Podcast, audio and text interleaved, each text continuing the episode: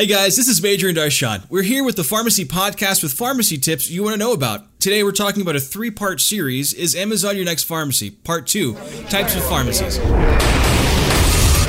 You're listening to the Gavel and Pestle Podcast with Darshan Kulkarni. The Gavel and Pestle Podcast, where the law of the land intersects with the business of pharmacy. Hey, this is Darshan. Just before uh, you listen to the podcast, make sure you remember this is not legal advice. This is also not medical advice, and um, it's not construction advice, so don't take construction advice from me. Also, this does not create an attorney client relationship, so don't be saying that I just gave you legal advice again. Talk to a lawyer who knows you that can give you advice that's right for you. Thanks again. Keep listening. We'll talk soon. Yeah, Major. So, so we're really trying to answer, and we're trying to get to the big one, which is what is Amazon going to do? And everyone's trying to guess that piece. But what we're trying to talk about is before we get to the juicy bit of what is Amazon going to do and what my best guess is. I think that we need to first discuss what are the other op- other options, what are the other opinions. Um, we talked a little bit in the last one in the last podcast about who the different players are. There's a whole contingent out there that's talking about well, how do we get into well if, if Amazon's going to come in and they're going to are they going to displace pharmacists. So we need to first discuss well, what are the types of pharmacies out there? What can Amazon do? And for that, we need to discuss the types of pharmacies. So the first type of pharmacy I like to think about is your local mom and pop store.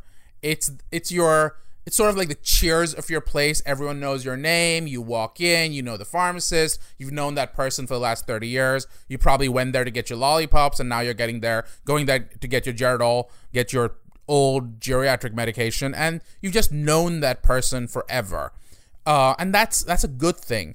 Um, they're very personal. They're they're locally owned. Uh, they may or may not belong to a GPO because they've just never cared about that. Um, and and that's all well and good. There's that small hometown feel. The problem is because they're so small, they tend to lack clout with payers. So if you're if a local CVS moves in, they often just sort of destroy those pharmacies because a lot of people simply want to go for a better price.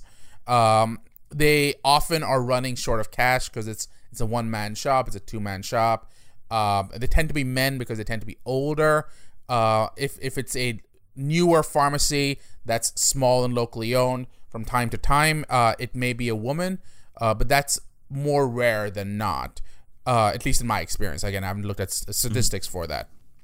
Um, obviously as, as the newer pharmacies, as, as I've mentioned before, um, women are now 70% of the profession, so there may be more of those. Um, the next piece to start thinking about are um, the large conglomerates. It's your uh, CVS's, your Rite Aids, your Walgreens of the world. They tend to be centrally owned. Uh, they are they use what I think of as the Starbucks model, which means that one company owns all of them. Um, the big advantage is kind of that like a franchise. Uh, yeah, exactly, like a franchise. Um, they usually have your drugs in store, uh, in stock because they just have the cash to do it. Um, obviously, it may not work in some states. In some states, pharmacies cannot be owned by people who are not pharmacists. Uh, but those are rare, but does happen. So obviously, a CVS or the like won't work in those situations. Um, some people believe that they tend to be more impersonal, and the reason they tend to be more impersonal is because they are owned by a big conglomerate uh, there's very little leeway that's given to the pharmacist. They may be run based on statistics and on analytics, and pharmacists often talk about how it's, for lack of a better term, soul sucking. Um, I did work in a large conglomerate when I was starting.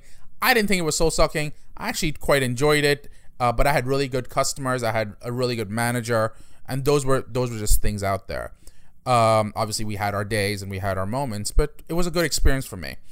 Um, the the big exp- the big problem is considered to be that they're impersonal, uh, but they often have good clout. Um, you talk about the franchise model. Uh, I, I don't like using the word franchise for for Starbucks because franchise typically means um, it's owned by a different person. What What do you mean by clout? You mentioned that with the small town pharmacies, they don't really have that kind of clout. But then with the larger conglomerates that, that typically, like the Starbucks model that you referenced, like a CVS or a Rite Aid, they have more clout. What do you mean by that? So great question. Um, the the big problem that we think about is that um, Well, number one, when we, we talked about these PBMs, right? We talked about this idea that um, these companies need to be able to negotiate better rates. That way, the pharmacy can stay profitable because they can get better rates from pharmaceutical companies uh, or from payers. If you're a single one man shop, it's difficult for you to negotiate rates and re- negotiate reimbursement. And since you cannot do that, it becomes difficult for you as a small town pharmacy owner to be able to uh, to sort of stay stay alive, to survive. And that's the big problem. That's what I'm referring to when I think of cloud. Uh, today we're talking about the Is Amazon Your Next Pharmacy, a three part series. Today we're on part two, types of pharmacies. Part one was your drug pipeline. Uh, but types of pharmacies number one, small town pharmacy. Number two, the large conglomerate, uh, CVS, Rite Aid, more of a franchise type model. Uh, actually, no. Have we talked about franchise models or was that just a conglomerate, Darshan? That was more of a conglomerate. We're going to talk about the franchise next, actually. Okay. Your, so the first one is your Starbucks model, where Starbucks owns everyone. Well, mostly, Starbucks has a has a thing there. We'll discuss that in a different day. But uh, hmm? for the most part, it's owned by the same company, your Wawas of the world, if you will. Um, for those of you who are on the East Coast, um, on the, the there is the franchise model, which I think of as like the Dunkin' Donuts model, which is your your medicine shops of the world, which is there's a central organization that essentially does a franchise. They'll set you up. They'll give you all the bits and pieces that you need. They'll advise you. Uh, they'll often have uh, centralized distribution advantages in there. Um, it's locally owned by the pharmacist typically that is helping you, so it's it's often personal. Uh, they give you help with the setup. Uh, they should be able to able to theoretically uh, give you advantages of a centralized organization. Um, I have heard. I've never owned a medicine shop. I've never worked in a medicine shop. I've never worked in any other franchise model. I'd love to hear feedback. But um, the big arguments I've heard against it have been the franchise fees and whether or not. And again, I'm not talking about medicine shops specifically. I'm not talking about them at all necessarily. Um, but I've heard about the type of help they may or may not get. Um, so that gets difficult if you're trying to get into the franchise model. Some may say that the help that they get with setup, the uh, access to cloud, the access to some GPOs is is more than enough to offset that. Um, but that's just another model out there. Um, then we got to the independent mail order. So you started off with this one man shop in one place. You went out to one man shops owned by a specific company or uh, controlled by a specific company or recommended by a specific company, then we're sort of getting to the well, what if it's not in a locally o- local area? And that's what I think of as your independently owned mail order. So I used to work a long time ago for a company called Accelerex. Uh, that would be an example of an independently owned mail order. Um, they had a niche, and we're not talking again in no specific case in any of these are we talking about the companies. We're just using them as examples, and um, any comments we're making are not representative of those companies at all. So um, I don't. I want to be clear about that. Uh, but these organizations tend to be large, but not always. Uh, the big advantage you get is they'll be able to send you uh, more days supply. So they might be able to send you like a 90 day supply from a centralized location um, for your medications, which is what a lot of people prefer. The problem is that you'll often land up in a situation where you, I can get the 90 days, but I'll get that in a week. What do I do right now? I need the medication right now. I can't. It's not like I can wait. So that becomes a little bit more complicated for the mail orders.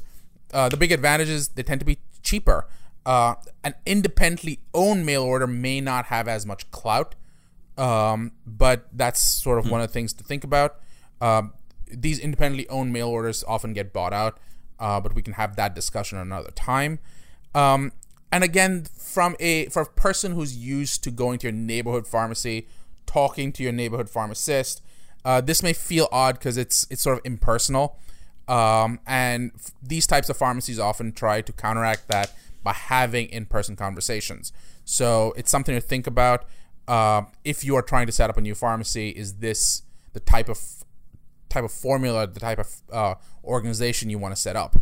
Um, sometimes you might land up in a situation where these independently owned mail orders uh, it became a really popular uh, model.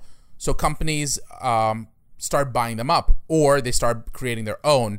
So um, CVS Caremark is an example of that. They're they're an independent mail order. They are a mail order company, hmm. and they'll send out 90 day supplies from a centralized location. They'll still be cheaper, but they'll have the clout that an independent one might be missing. But again, um, they may be impersonal from the pharmacist standpoint who's working there. They may hate it because they feel like they're sort of a robot in a dispensing machine. So that gets so problematic. In case, yeah. In case you're just now starting to listen to this, uh, today we're talking a, about the types of pharmacies. Part two of a three-part series on is Amazon your next pharmacy. Part one was about your drug pipeline. I'm here with Darshan Kulkarni. Uh, and we just spoke about uh, the small town pharmacy, large conglomerate pharmacy, CVS Rite Aid, the franchise model, uh, like Medicine Shop, the independently owned mail order, and the mail order, uh, CVS Caremark. Yeah. Again, we're just using examples. These are not obviously the ones we're picking on or anything like that. They, anything right. we say may not apply to them. Uh, we're just talking generalities. Um, so is this all of them, or there, think, are there any? How many more? Oh, there are several more. You say? Oh, really? Wow. Yeah so let's talk a little bit about the weird ones. So most people think about these pharmacies being locally owned or sort of people who are specializing in the pharmacy world. One of the ones I like to think of is there's a model out there where the manufacturer themselves, the the pharmacy pharmaceutical company manufacturer themselves owns a pharmacy. And there are a few examples of that. Teva, which is a multi-billion dollar multi yeah, multi-billion dollar pharma company, has their own pharmacy. And we'll put that in the show notes so you can link on it but um, right. they have their own pharmacy. So, so there are advantages to that because they so, avoid yeah, all I'm, the middlemen. I'm, I'm a bit surprised, like, because it, it sounded like from the first five that we went over, that pretty much is the umbrella that everything else is kind of under. I, I wouldn't guess that there are outliers to that. Like the manufacturers enter the pharmacy business. Um, are, are there any other kind of different scenarios like that that would cause that, or, or, or uh, a pharmacy would exist in that sort of realm? So, if I if I understand your question, Major, I think what you're saying is why what why would a manufacturer even enter the pharmacy world? Is that sort of a fair way to put that? Right. Absolutely. Well, really good reason reason is they can keep the cost low. So right now we in the last podcast we talked about the different players in the field. We talked about wholesalers, we talked about distributors, we talked about PBMs, we talked about health insurance companies. What if you could get rid of all of them, and the, pharma- the, the pharmaceutical company directly sells to the patient?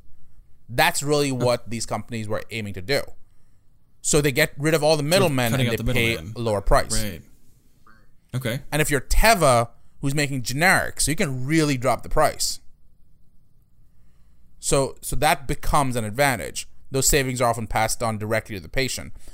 Uh, as we know, it hasn't been the most successful model because I guess people like talking to someone about for their medications.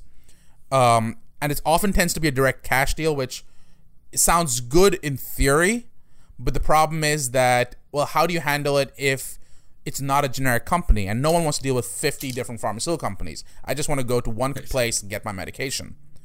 Um, and move on with my and then, right, right. Exactly. Uh, and this can get more complicated when you're dealing with things like controlled substances. Um, but again, it's a model that exists. Um, another one that's again weird, but um, not as weird. It's more in line with the first few. Is the specialty pharmacy model. Companies like Avella and even CVS. Um, and this is like a weird one. This is where you get the incredibly expensive drugs. So we're talking about drugs that are seventy, eighty thousand dollars um, for a treatment, uh, and that becomes ex- extremely expensive you don't want that just sitting on a pharmacy shelf. Uh, now I understand why a mom and pop. I understand why a mom and pop wouldn't have that because it's super expensive and it's, it's something they would have to you know kind of plan for or budget for. And, but what about like why wouldn't a uh, like a larger conglomerate model ha- already have this in stock? So think about it this way. So let's say I am a um, large company I've now put $80,000 of drug that's for a single patient on my shelf and the patient doesn't come in. Now I've got $80,000 sitting on my sitting on my shelf that no one's using and buying.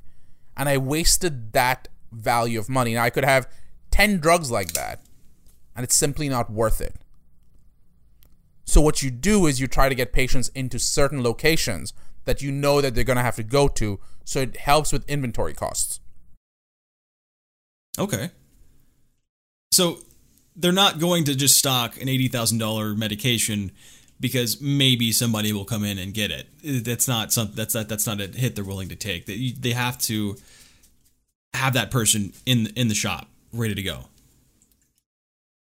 So what you'll often do is, first of all, this patient will get registered with that pharmacy uh, or with that company, and the company and the farm and the patient will decide where am I going to go to, and that becomes their pharmacy that they're going to get from, and um, and that's going to be a piece that people have to sort of, it, especially pharmacy world is slightly different. Uh, the patients get a lot more oversight, and the patients get a lot more um, sort of hand holding because they're such expensive drugs. The adverse events are more closely monitored and conversations are more, more closely had. So that's sort of what you get for the specialty pharmacy model.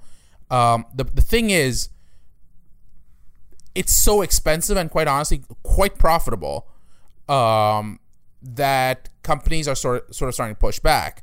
And I know what with conversations with PBMs and the like, that this is the model they want to target to clamp down on costs.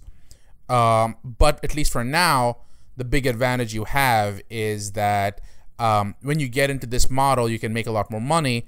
So until then, uh, it's been a very profitable model to get into. Um, and they only have fewer drugs that they sell.